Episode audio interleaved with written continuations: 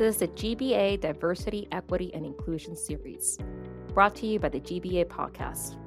Diversity, Equity, and Inclusion, or DE&I, is a term often used in the workplace, but its meaning is sometimes not well understood.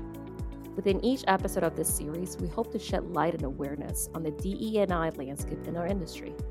We'll discuss the pipeline to diversity and inclusion in the geoprofessions, identify key allies in diversity, equity, and inclusion, and discuss how unconscious bias can contribute to inequity in STEM education and career development. GBA is committed to increasing diversity and promoting inclusion and equity in the geoprofessional industry. We hope you can share these episodes within your organization. Please join us as we explore these topics in a four-part series on DE&I. This is episode three of our series, and today we'll be discussing allies in diversity, equity, and inclusion. Allies can be essential to drive systemic improvement to workplace policies, practice, and culture. But what does it mean to be an ally? How can allies impact the recruitment process and improve the retention of our employees? And what can we do to create more allies? Please join us as we discuss these and more topics in this very important conversation.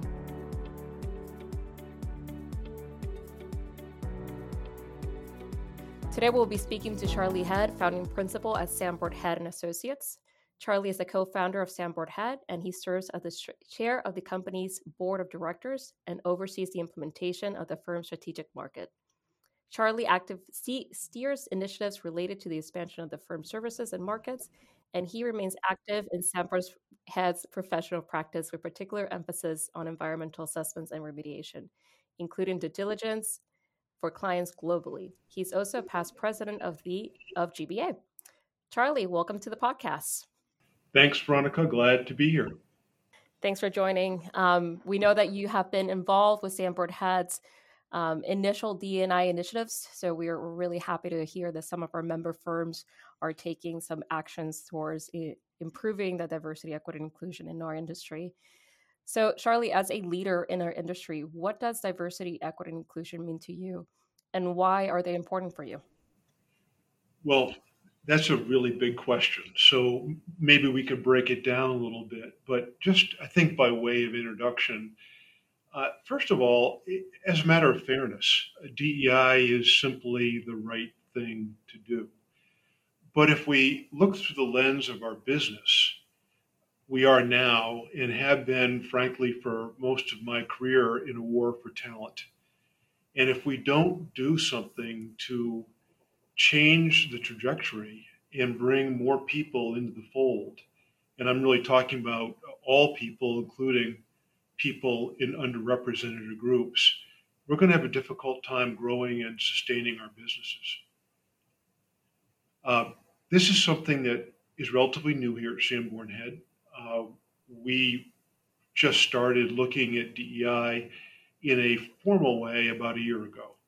And so, in my talk today, really, I'm still on a path as a learner.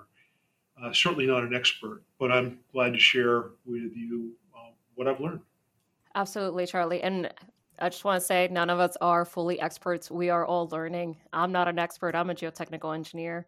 Um, but I am really passionate about diversity, equity, inclusion, and your point of sustainability. And like you said, a war for talent is one of my main motivators. Also, to making sure that we we have the best talent that is going to um, move forward our industry, and we're not missing out on talent.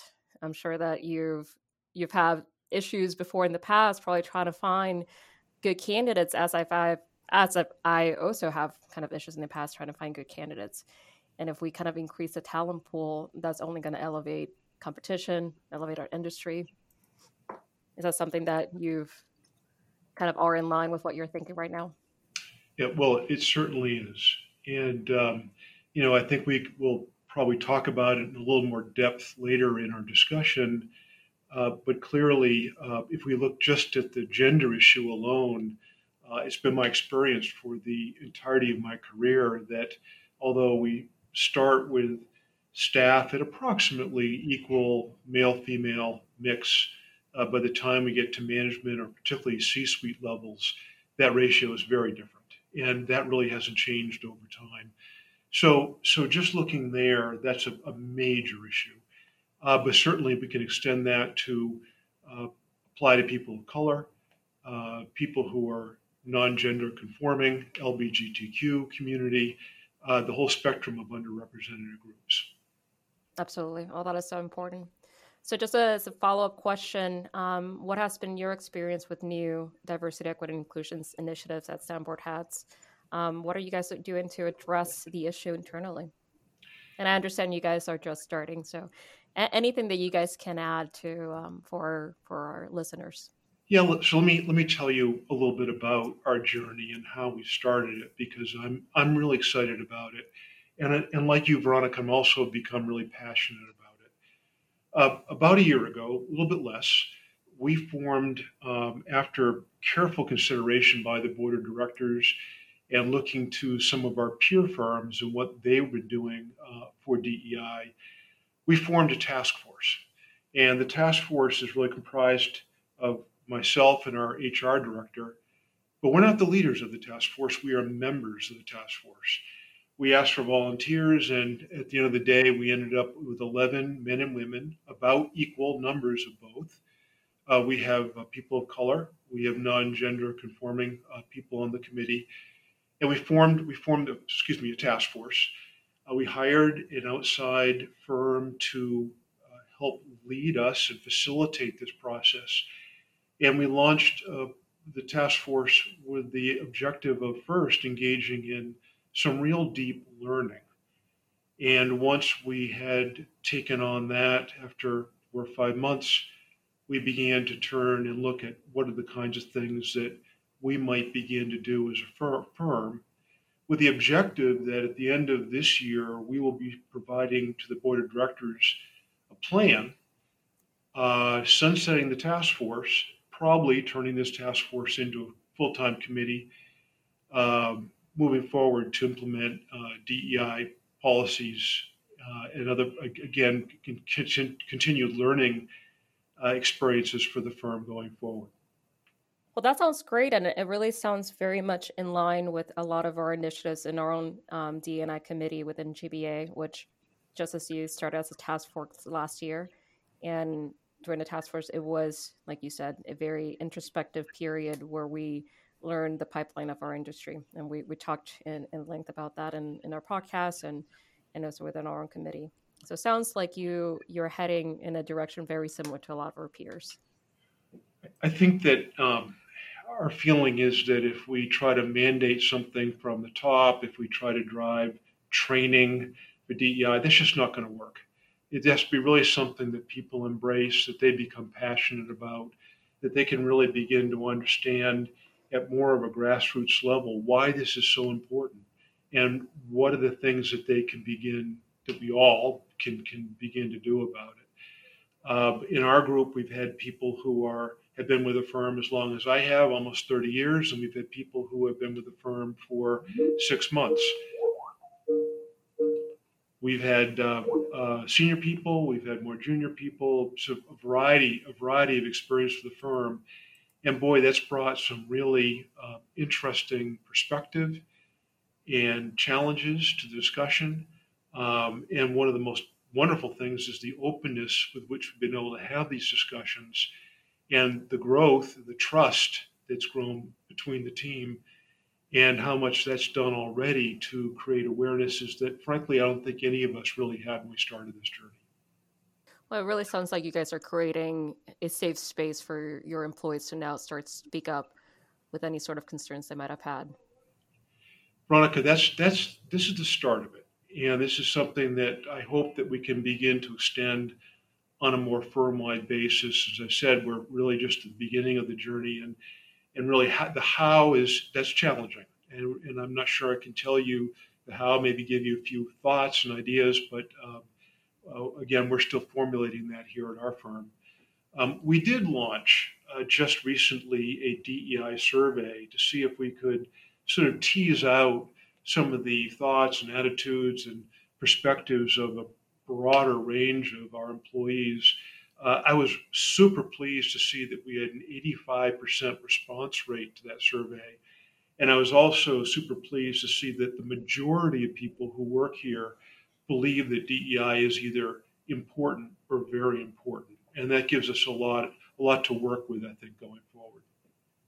Well, I got to say, um, I'm very impressed about that. Um, one thing that I was going to say before you mentioned about the surveys, my my podcast episode before this, which at the time of this recording hasn't aired yet, was with a um, a senior diversity inclusion member of um, FDA, so the Food and Drug Administration, and she pretty much just handles a, a giant agency of federal employees within diversity, equity, inclusion. And her job is to do surveys every year in and out. Um, and I, I learned a lot about her perspective as well. So it's like you said, doesn't necessarily starts from the top down, but you have to understand your audience to say. You have to understand what your employees are looking for so you can help them better and address their needs. So it sounds like you guys are, are, are really doing something great. Well, it, I think this is a good start. Uh, it certainly gives us a nice baseline with which to measure some progress uh, over the future. But it seemed to me that we were we were at least beginning in a good place. Absolutely, it, it does seem to me as well. So I commend you for that. So really, what we're here to talk about is allyship and and how can senior leaders become allies of other under underrepresented groups. And as you know, unfortunately, our industry, the geoprofessional industry, is one of the least diverse industries in STEM. Um, there's been several articles about that, and um, the data that we gathered, especially from the U.S. Census Bureau, suggests so. So, to invoke change in our industry, leaders like yourself, we need allies and to to help support and advocate for underrepresented groups. So, for you personally or professionally, what does it mean to be an ally for diversity, equity, and inclusion? Yeah, it's another another big question. Um, it's something that I've, I've thought um, thought about quite a bit. Um, my experience, I should say, isn't just uh, with DEI isn't just related to my work at Sanborn Head. About the same time, maybe a little bit earlier than we started a DEI initiative here, I became very involved in a racial justice initiative in an outside group. So I've really had a chance to look at this through a couple different lenses. And I think something about being an ally was something maybe up to about a year ago I had never really given consideration to formally that is. Uh, my awareness just wasn't wasn't there. But clearly if we look at, you know, what is an ally basically? An ally is really someone who is not a member of an underrepresented group, but who holds, holds a position of privilege and power and can advocate and take action to support that less representative group without taking over their voice. And so, if we start there, I think from a company perspective, the answer might be a little more difficult to answer. So, let me look at it from a personal perspective. And I think this is something that is really uh, a kind of a cultural shift we need to think about in our firm and I think that shift needs to occur first and foremost with those who are in a position of privilege and power. And so I think there are several things that are important and, and things that we could do personally. Um, I think being aware, first of all, of bias and embracing a growth mindset is really important. I think we need to be open to change. I think we need to be open to looking at ourselves a little bit more critically. Uh, hopefully, we can have continue to have somewhat of a sense of humor about ourselves. But let me give you a few examples. Um, I, I, grew up in a strongly sexist culture. I Just did. Those sexist messages were coming at me through TV and through advertisements and through things I heard in school. It was just part of the culture of my growing up It wasn't mean spirited. It was just just part of the deal. Um, and I think being bombarded with that and, and not uh, not adopting some kind of bias would be really difficult. Uh, it would be like, and, I'm, I'm going to steal something from Ibram Kendi, be like standing in the rain and not getting wet. So I think as we look at our, our biases, I think we need to be somewhat introspective about that um, and, and try to understand these biases from an objective point of view. And that's a really difficult thing to do. And I think the, uh, the work that we've done through our DEI community uh, committee and or task force, and the work that I was doing in the racial justice committee has enabled me to at least get a handle on what that might might sort of look look like. So I think I think that's that's number one is try to be aware of the biases that we naturally carry, and to adopt a growth mindset. Um, at the very same time, I think we need to keep our tendency to defend in check. Um, this this is can be a little threatening, uh, honestly, if if if you don't adopt uh, a growth mindset uh, because you can be challenged on things that maybe you just haven't really thought about much in the past. And that can drive perhaps even a sense of shame or defensiveness. And that, of course, creates completely the wrong uh, direction of movement that we want to create. We want to create a direction of movement toward these issues. So I think I think being aware of, of that tendency to defend that can be uh, really important too. Uh, something I've learned um, that seems kind of obvious, but something that really has been brought to my attention is speak up if you see people abusing their power with others. And clearly, that can go to racist or sexist jokes, for example, but it can go to simply small things like microaggressions, too. Um, and I think if we can be interrupters of those kinds of behaviors, I think that's something we can do to be an ally as well. And, and, there are several other things we could go on, but maybe I'll stop there if you want to explore any of these in any more depth or whether we want to just kind of continue. Well, that was spot on. And uh, I, I, would have given you an applause if I could. But um, yeah, there was a, a, lot of things that, that you said. Um, first of all, your definition for an ally, I think, is spot on. It's definitely somebody who can recognize your position as a leader. And you said a very critical word, privilege, which it, it's almost a taboo word and almost a word that sometimes I try to stay away from because it creates divisiveness. But as you mentioned, it is difficult to accept sometimes your position, that you have position of privilege. But something that we've mentioned, um, we discuss in our committee sometimes, or even with me with other colleagues, colleagues, it's okay to have some privilege. You know, you don't have to be ashamed to be privileged. I I kind of try to see it as I am Puerto Rican, and because I'm Puerto Rican, I'm an American citizen. So I have the privilege to be an American citizen, as opposed to um, some other of my Latin Americans brothers and sisters. So to me, that's a privilege, and it's something not for me to be ashamed that I'm able to come to this country, right?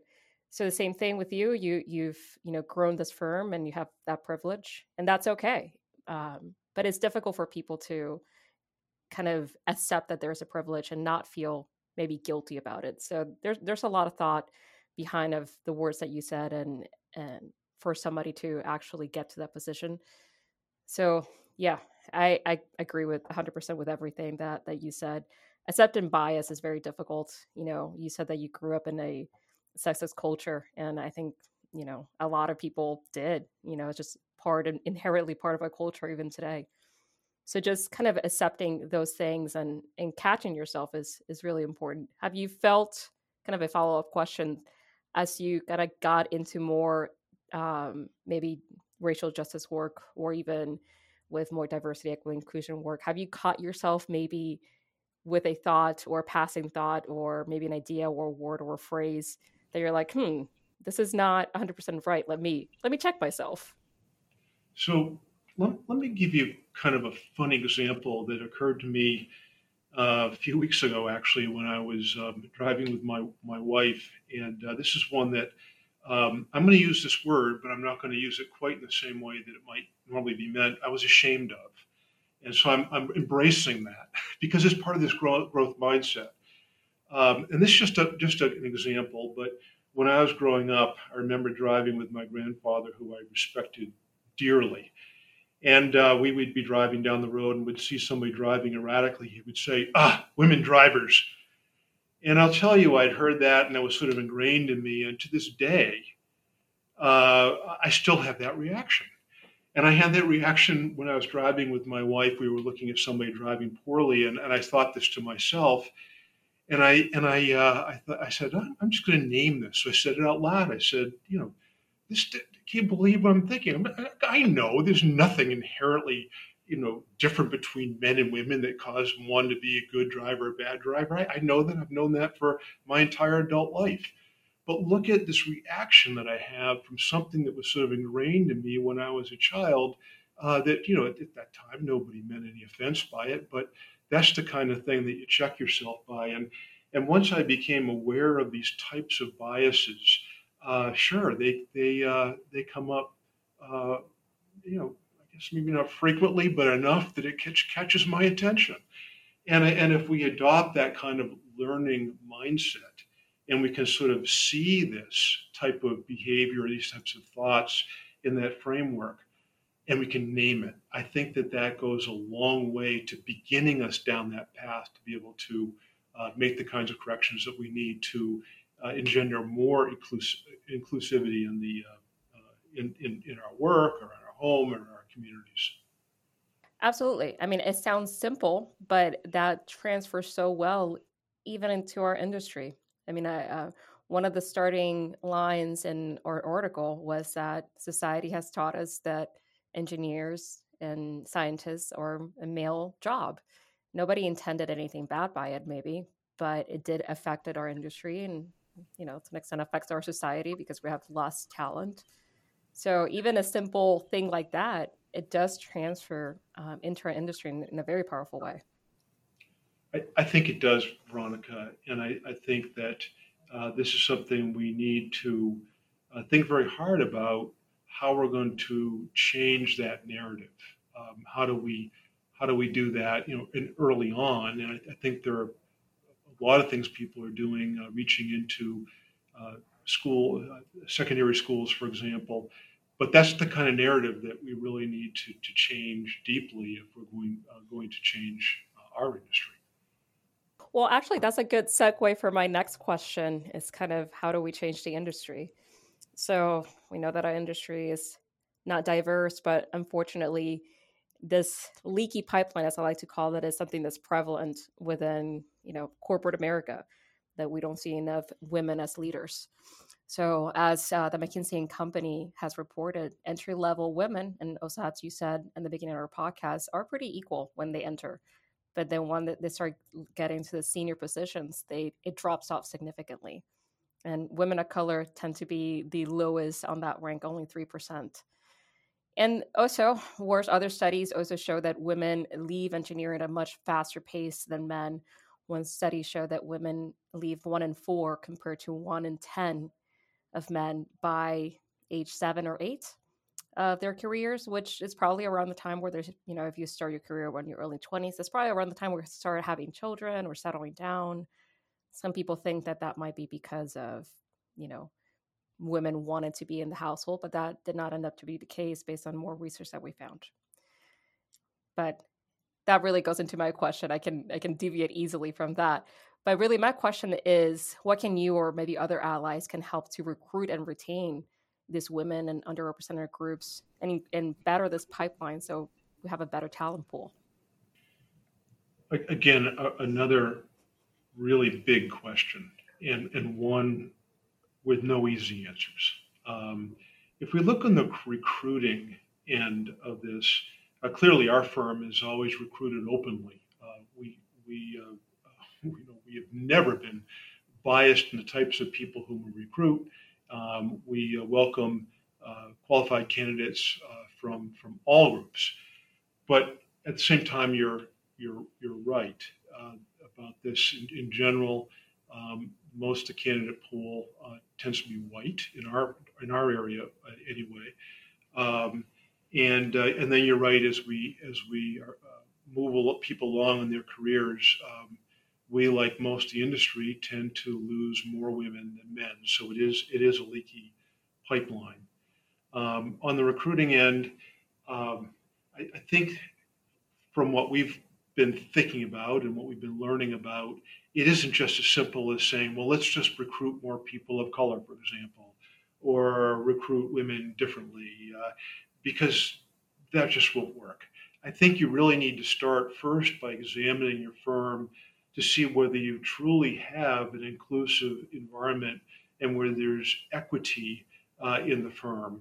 Uh, because if there isn't, uh, you could recruit all you want and and I don't think people will, will stay. So I think I think the issue around recruiting certainly uh, uh, we've thought about recruiting strategies that could broaden the places we recruit from, and I, am certainly we we will do that, um, and uh, that could be very important. But I think the first step is to make sure that the firm we have is is inclu- inclusive firm. Um, let, us just let's before we talk about retention, maybe just stop there and should we you know think about that a little bit more, should we move on to the issue of retention? No, I think there there's a lot to say. I mean, something that you mentioned that I actually haven't discussed too much about. It sounds like you guys are trying to create an environment where people are attracted to.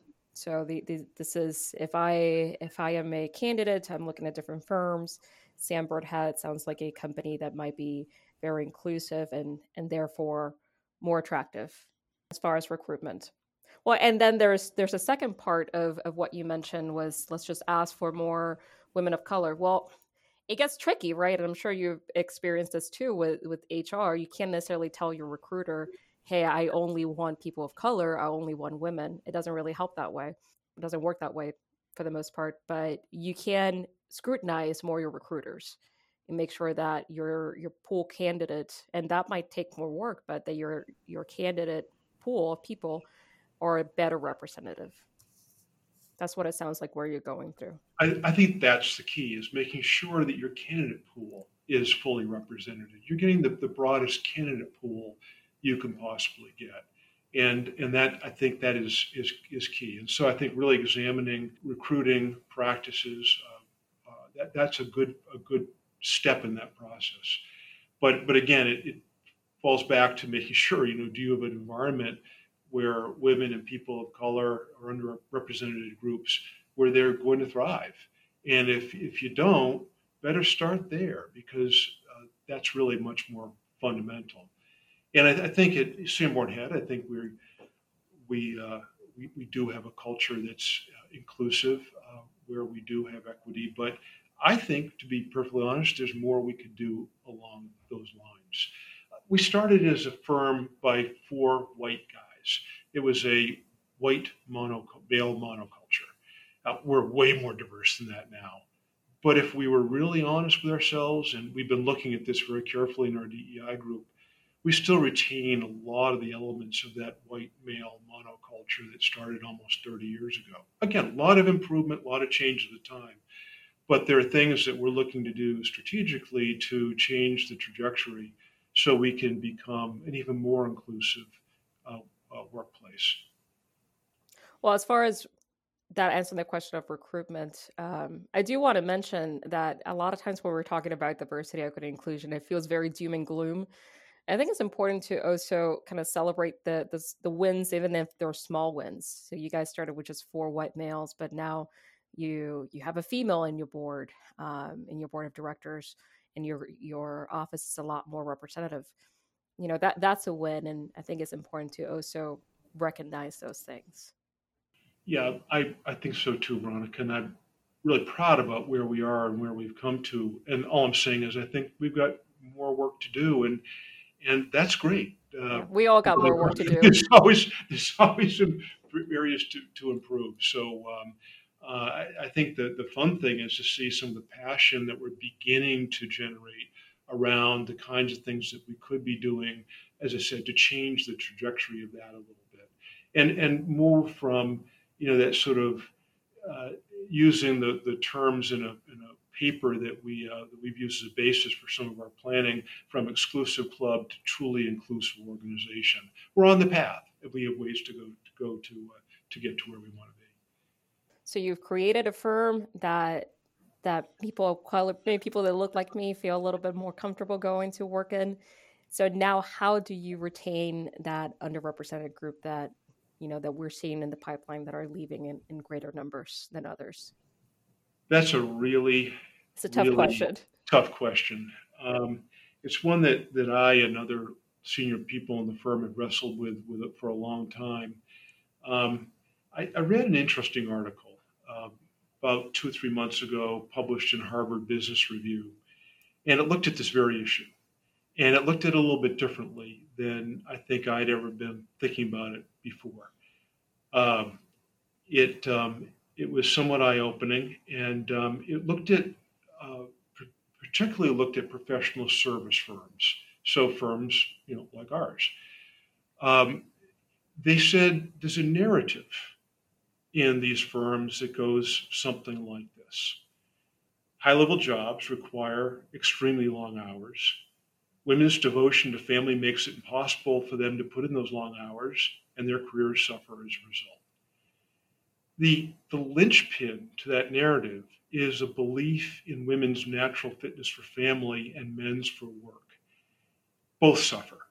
And what the article argues was the, um, the, the really long hours culture built into uh, the the work that many of our firms do is detrimental to both men and women, and just in different ways.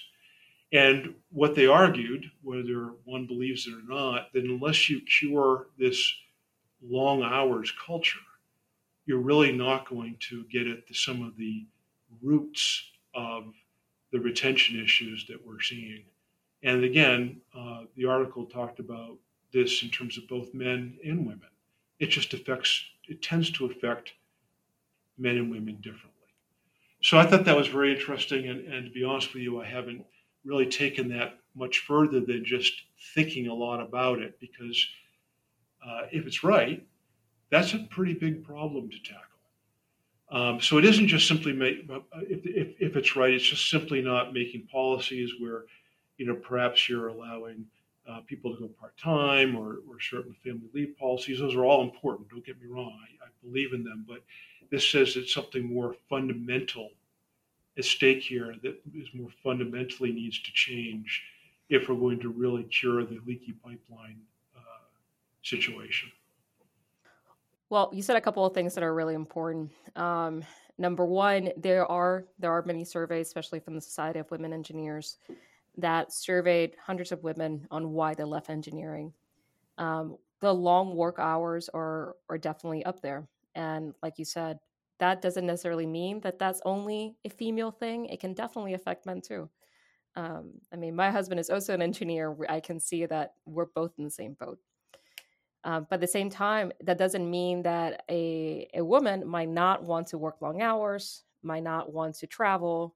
And a lot of times, you know, some leaders, some managers might think, oh, well, Sally has a kid. I'm not going to send her to this uh, out of state trip because she's going to say no. You know, I think it's important to also consider, you know, what the women actually want to do or what the underrepresented group actually wants to do. And to that, I think you are doing it correctly because you're not thinking what I'm going to do. You're thinking what do they need in order to stay. Right. And I think there are a lot of assumptions that are just made about men and women uh, that aren't necessarily always correct, certainly on an individual by individual basis.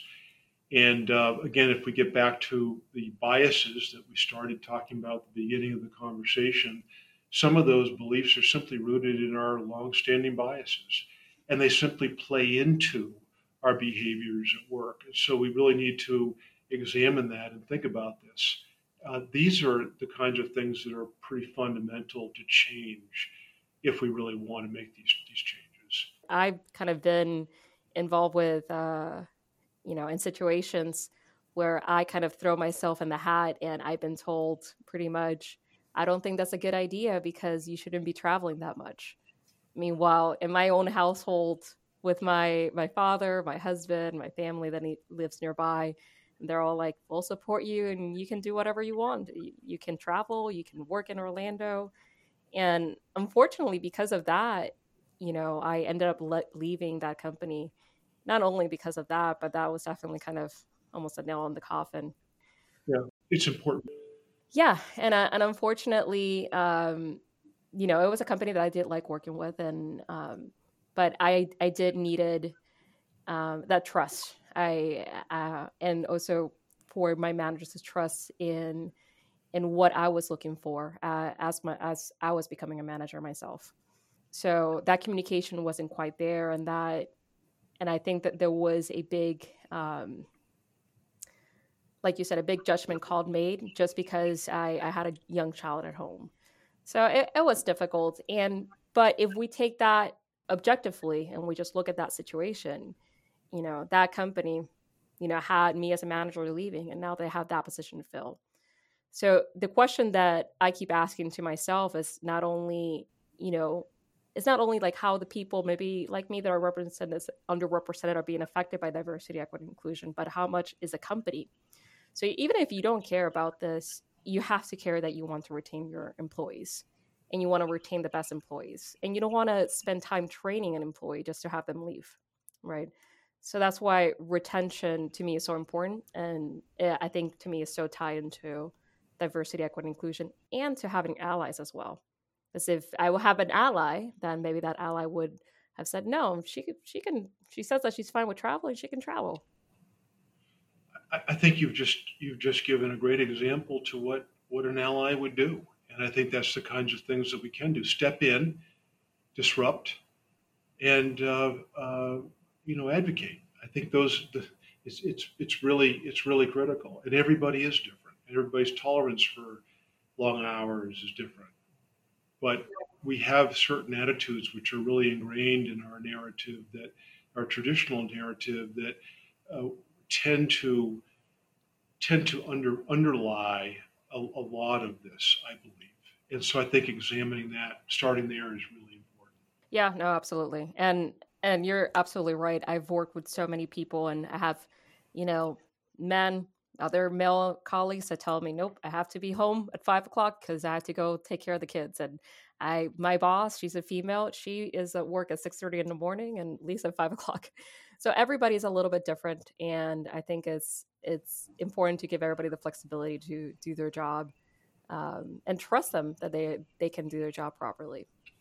Well you've also mentioned this is also another interesting thing um, a little bit tangential but but maybe not so much uh, and that's that's the world that we now hopefully are starting to emerge from uh, once we get covid under control and that is a world where there's a whole lot more flexibility in terms of how we work, where we work, and when we work. And uh, for me personally, um, as an older white guy, uh, I think it's terrific. I love the flexibility, but I can imagine that uh, people who are all different ages and different, whether you're caring for elderly parents, whether you're caring for children, whether you're a man, whether you're a woman, suddenly you've got even more flexibility to be able to do that and to also continue working and interacting and, and moving along in your career. And, and perhaps, perhaps in that respect, uh, the flexibility that the, our newfound flexibility, which I don't think we're going to be retreating from, um, is going to be a good thing for retention. I certainly see the potential for that to be the case. No, I, I think so too. And the funny thing is, talking about kind of you know what people might think about male versus women i personally like coming to the office. I like interacting with people. I like seeing um, my supervisees talking to them mentoring them. My husband he likes working from home. A lot of his colleagues are in different states and he just feels like he gets more done working from home. So it's almost opposite as maybe a lot of people might think. Um, so that's why it's important just to understand your your workforce and your employees. Um, so you know, even in this question, I think we're we're touching in a lot of items that um, that we've mentioned before. Yeah, I agree. So it, it is difficult, like we mentioned before, and, and you mentioned it's difficult to, you know, introspect and, and kind of cast yourself and, and not be ashamed of maybe having past biases. And, you know, as we talked about before, we've seen a lot of surveys where and and these are year long surveys. It, it, was conducted over two years in in the U.S. and in the U.K.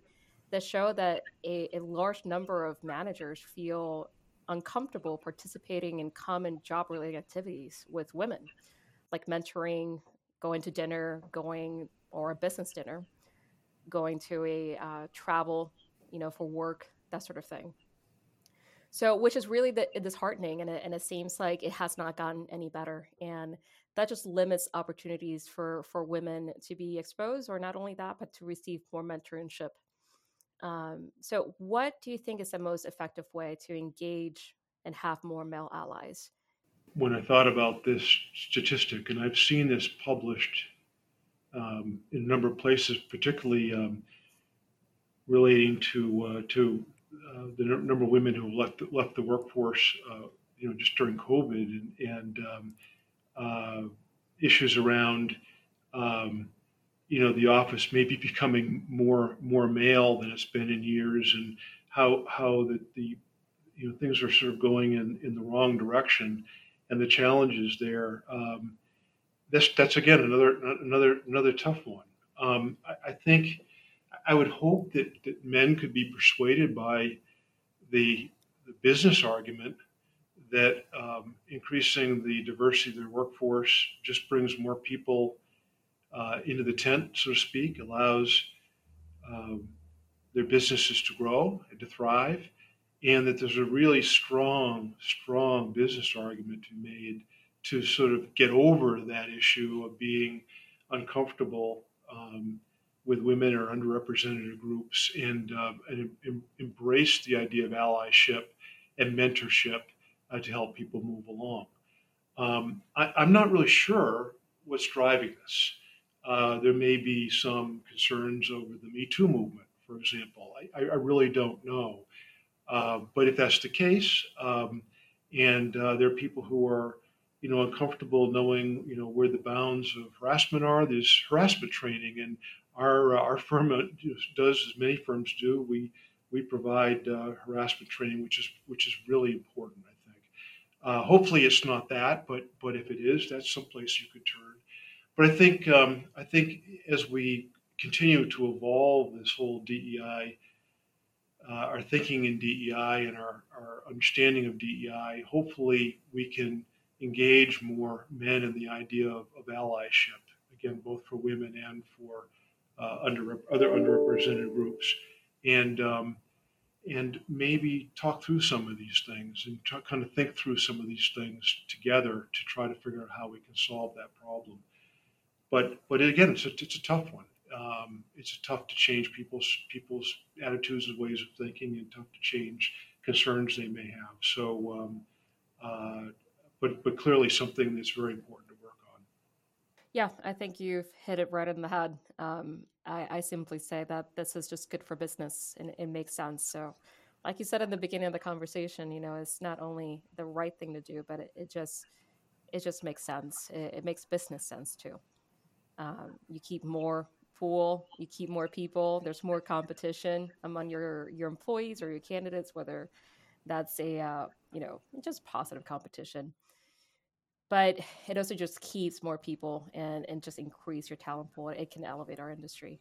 So I think that argument alone can help at least people bring them in into accepting diversity, equity, inclusion. And hopefully the the goal would be to have some of those people that accept that this is an issue and it's an issue that doesn't that is going to help our industry if we do address it.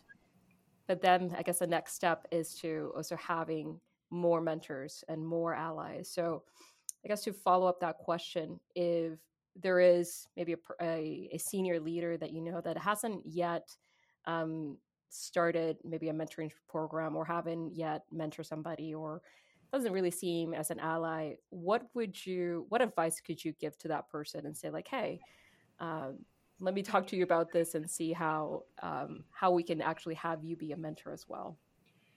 Yeah, I to me it's it's probably not quite as obvious uh, because it's harder to see it from my perspective. Um, you know, from again, people the, the men that I know in this company certainly would, from from my perspective, I, I think would be very open open and uh, in fact do uh, mentor women and, and people of color. Um, and perhaps uh, it's something simply that um, I, I, can't see as easily given my position. And so I think in the first instance, we would need to understand, uh, I would need to understand it more. And, and I'm not quite sure how I'd go about that, but it seems like the kind of thing that, you know, perhaps we would want to dig into more to see whether is this, is this a problem here at our firm? Um, and then if it is, that'd be the process of discovery. And then I think we could begin to, uh, to think about how we could, how we could begin to address it. um, you know, more, more globally, as we were talking here, I'm, I'm wondering whether GBA could have some programming on this. It seems like a, a, a, a great a great idea for some kind of program at one of GBA's conferences, um, because I think I think and I believe that you know most men, most white men want to do the right thing, and want to want want to want to be an ally in the right way, and maybe they just don't quite know how. Uh, I'm only gauging that based on the statistic that was cited, not based on my personal observation. But if they if they don't know how, then you know perhaps um, you know some, something GBA could begin to. Yeah, I think you're giving us some some ideas for our own committee. Um, there are a couple of things that we're doing in our own committee. We're we're putting together a best practices document that the time of this recording hasn't. We're still in, still in the works. Um, hopefully, we'll have something out by the fall. Uh, but you know, some of the topics that we're including in our best practices is having some sort of mentorship program. Um, GBA did publish a uh, best practices to start your own um, mentorship program. I think it was it was quite a bit. I think it was like ten years ago, so it's been some time. Um, but that's just a, a little tidbit there for GBA. But I mean, absolutely. I think just providing that resource to our member firms and and give them some encouragement of how to go about this. I mean, it, it's difficult, and I think in your answer, you kind of alluded the same thing. You have to be introspective, see what your workforce actually look like. Um, like you said, maybe in your position, you're not seeing everybody day to day, but that's why it's important to understand surveys and data and and see what your employees actually need. Maybe you do have enough mentors. Maybe maybe you need more in certain areas. Maybe there's a particular office that doesn't have enough mentors. Um, so it really ties back to um, to understanding your your workforce which we, we discussed in length in in my second episode so it's just it's interesting how all these things are tied together they are. And, and by the way, again, you mentioned the survey, and this is one of many reasons we ran the survey is to try to sort of tease out, at least initially, some of these questions. And um, I, I, wish I could report back to you what that survey said. I just very, very high level. We just got the results back, and we'll be looking at it in more depth with our DEI community, uh, task force in a week. Um, but this is the, this is the kind of thing we were trying to tease out with the with the survey, and we'll, we'll see how successful we are. Well, one thing to mention that I, I wanted to say later, you said that you have 85% response, and and that you actually had a, a big number of people in your workforce that said that they do think that this is important. I think a lot of people are scared of surveys because they think that it's going to air out the dirty laundry. But I think some people, and also with my conversations with Christina, my second episode, some people will do a survey and they're pleasantly surprised. They they have good news. People people want to get more involved with uh, DNI. People have ideas. So, you know, it can get a little doom and gloom, and I I'm definitely there. I I see the percentage of three percent women of color in C suites, and I I feel it, um, and I want to break that statistic. But I think it's also important to kind of celebrate the again the small wins. So you had a great survey. Hopefully, that empowers other companies and other people to start, you know, surveying their employees and hearing from them, and and not feel like they're going to shy away from them because they're afraid of the results. I I I hope so too, Veronica. And, and you know the.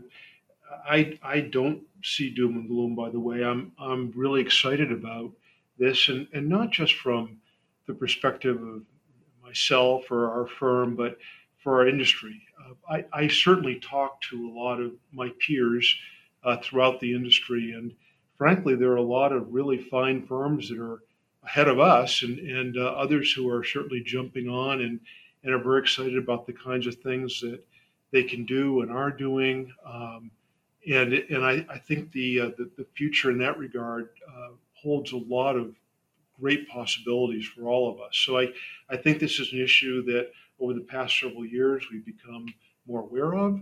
I think people are embracing it more. We're all on that path and certainly making mistakes as we go. But as we discussed, if we can be open to our mistakes and learn from them, um, boy, I, th- I, think there's just a, a, lot we can do here and a lot of breakthroughs we can make. Have a sense of humor, like you mentioned, which I think is, is a great point. Um, sometimes you just you, just have to kind of almost own it and own your mistakes and and I'm not necessarily saying laugh it off, but not not go to a place where you feel shame of maybe past mistakes that you've done. Um, just say like, whoa, I've definitely learned, I've grown, and I can see things differently now. I have a different perspective. Yeah, shame shame is is uh, the uh, enemy of allyship, and um, it's something we need to uh, to keep in mind. Um, it uh, is something that we can all easily feel if we're called out on something, but really, if we can treat it as learning experience. This is from a guy who finds this difficult too. I'm not saying that it's not, uh, because certainly as I've uh, in, engaged in some of these discussions more broadly in my my uh, own uh, geographic community and my business community, you know, I find myself saying things that I um, oh, and and I'm trying to learn, but I'm trying to keep an open mind about it. Not always easy, but I think if we can't do that, then then we're not going to be able to make much forward progress. Well, I think you've really answered what's meant to what does it mean to be an ally, um, somebody that recognizes their privilege, recognize that you're in a position of power and that you're different from other people, but can also kind of be introspective and and and really see where you can make any changes to better to better our industry. Because at the end of the day, in my perspective, is it's that's what it's all about. I, I love our industry. My husband's a geotechnical engineer, and so am I. And uh, we just want to see this industry thrive and be sustainable. Uh, I think that's that's a very key word: sustainability. Making sure that we're attracting people, and I see our interns coming in, all excited about college, and you know, sometimes I wonder: Are they gonna? Is this gonna last? You know, are we going to be able to retain these people? Um, it is a difficult industry in and of itself, like you said, professional industries. We work so many long hours, and not only that, we we can't also put on top of it be having microaggressions, like you mentioned, having a hostile work environment.